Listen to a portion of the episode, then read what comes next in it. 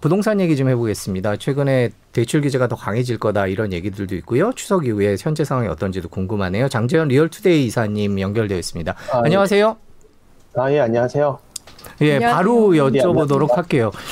뭐 네네. 요즘 부동산 시장에 대해서 뭐 하락 조짐이 있다는 분도 있고 음. 무슨 소리냐 절대 그렇지 않다 이런 얘기도 있습니다. 추석 이후에 현재 부동산 상황이 어떻습니까? 지금 일단 상승폭은 좀 줄어든 상황입니다. 그래서 수도권 네. 주간 아파트 값을 발표한 것들을 보면 한 주간 한 0.3% 정도 올라서 상승세가 한 2주 연속 좀 둔화된 건 사실인데요. 근데 아무래도 이제 서, 어, 추석 연휴가 좀 껴있다 보니까 아마 아파트값 상승이 조금 지체된 것으로 보이고 반면에 지금 거래나 어, 호가들을 중심으로 올라온 것들을 보면 사실 이게 가격들이 떨어진 건 아니거든요. 네. 그렇기 때문에 보면은 시장 상황이 지금은 계속해서 아파트 값이 강세를 보이고 있다 이렇게 볼 수 있습니다. 네, 그리고 최근 뭐 정부가 금리도 또 많이 올렸고요. 이 대출도 조이고 있잖아요. 그래서 거래는 네. 절벽인데 한 번 거래가 되면 계속 신고가를 경신하는 이런 모습을 보이고 있습니다. 이게 좀 언제까지 지속이 될지도 궁금해요. 적어도 어, 시장에서 보기엔 대선 전까지는 계속 그렇게 될 것으로 음. 보입니다. 최근에 그 어, 부동산 거래량들을 보면 어, 어, 보통 이제 3040들이 굉장히 거래량이 많았거든요. 그 중에 뭐 서울 아파트 열0채 중 4채가 20대, 30대들이 사들인 셈인데 이렇게 이제 어, 젊은 세대들 가, 어, 거래가 계속해서 꾸준히 늘고 있고 특히 최근에는 뭐 거래량 자체가 크게 늘어난 건 아니지만 어, 한 건이 거래되더라도 최고가 거래가 되고 있으면서 이게 지금 신고가 기록을 하면서 계속 호가를 어, 끌어올리고 있는 상황이거든요. 어, 여기에 지금 이제 대선 이슈들을 통해서 뭐 어, 지역 이슈라든지 어떤 정책적인 어떤 이슈들이 나오게 될 경우에는 계속해서 어, 이런 현상들은 좀 이어질 것으로 보입니다. 그 대출과 관련해서 추가로 더 대출 규제를 할 것이다 뭐 이런 얘기도 있는데 뭐 할 게 더 남았나요? 뭐 시장 분위기는 어떻습니까?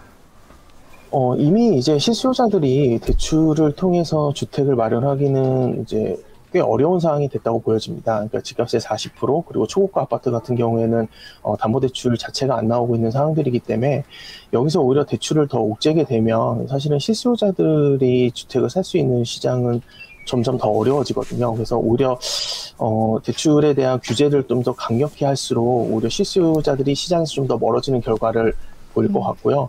반면에 자금력을 좀 갖춘 사람들 같은 경우에는 솔직히 뭐 대출이 필요 없는 사람들 같은 경우에는 주택을 사기가 더 쉬워지는 시장이기 때문에 아무래도 이제 소수 독점 시대가 좀 주택 시장에서도 소수가 독점하는 시장이 좀 흘러가지 않을까 이렇게 보여집니다.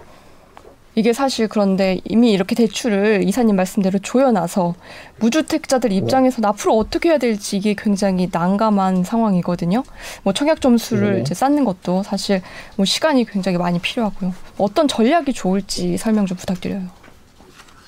그 최근에 이제 청약 점수를 가지고 사실은 어, 이 청약이 당첨되기는 굉장히 어려운 상황이고요. 특히 뭐 1, 2인 가구라든지 뭐 자녀가 한 명 있는 경우에는 이제 가점으로는 도저히 당첨이 될 수 없는 상황들이기 때문에 이런 음. 상황에서는 결국에는 추첨제를 노릴 수밖에 없습니다. 특히 이제 특공 같은 경우에는 어, 생애 최초 내 집 마련 같은 경우에는 아무래도 추첨제로 이용을 하기, 하고 있기 때문에 사실은 신혼부부 특별공급이라든지 노부모 부양 어떤 특별공급보다는 오히려 당첨 확률이 좀 높을 수 있고요. 요게 이제 전용 84 이하보다는 84 초과를 선호하면서 추첨제를 좀 공략하는 것이 오히려 청약 가점으로 혹은 청약으로 어, 당첨되기가 좀 수월하다고 보여집니다. 반면에 이제 구층 아파트를 구입하게 될 경우에는 아직까지 이제 서울의 외곽 지역 외에 이제 경기도 외곽 지역이라든지 혹은 비인기 지역들 같은 경우에는 아직 저가 아파트들이 많이 있지만 이게 대부분 아무래도 이제 교통 인프라라든지 생활 여건, 정주 여건들이 별로 좋지 않기 때문에 이런 도 이런 지역 이런 지역들 같은 경우에는 아마 선호 지역들이 아니거든요. 그래서 어, 혹시 저, 너무 저렴하다 보니까 이런 지역들을 어, 좀 보고 계신 분들이 있다면 사실은 이런 지역들은 어, 아무래도 떨어질 때는 또 무섭게 떨어지는 지역들이기 때문에 오히려 피하시는 게 좋을 것 같고 어, 반면에 이제 구축 중에서도 조금 시세보다 저렴한 지역들을 좀 노려보는 게 오히려 더 낫지 않을까 이렇게 보여집니다. 음. 예, 마지막으로 하나만 짧게 여쭤볼게요. 그 네. 정부가 부동산 시장 안정을 위해서 할 수 있는 거의 모든 대책들을 피고 있는데 뭐 대선 후보들도 네. 이렇게 하겠다 저렇게 하겠다 얘기를 하고 있습니다. 부동산 시장 안정을 위해서 꼭 필요한 정책 몇 가지를 꼽아 주신다면 어떤 것들이 있을까요?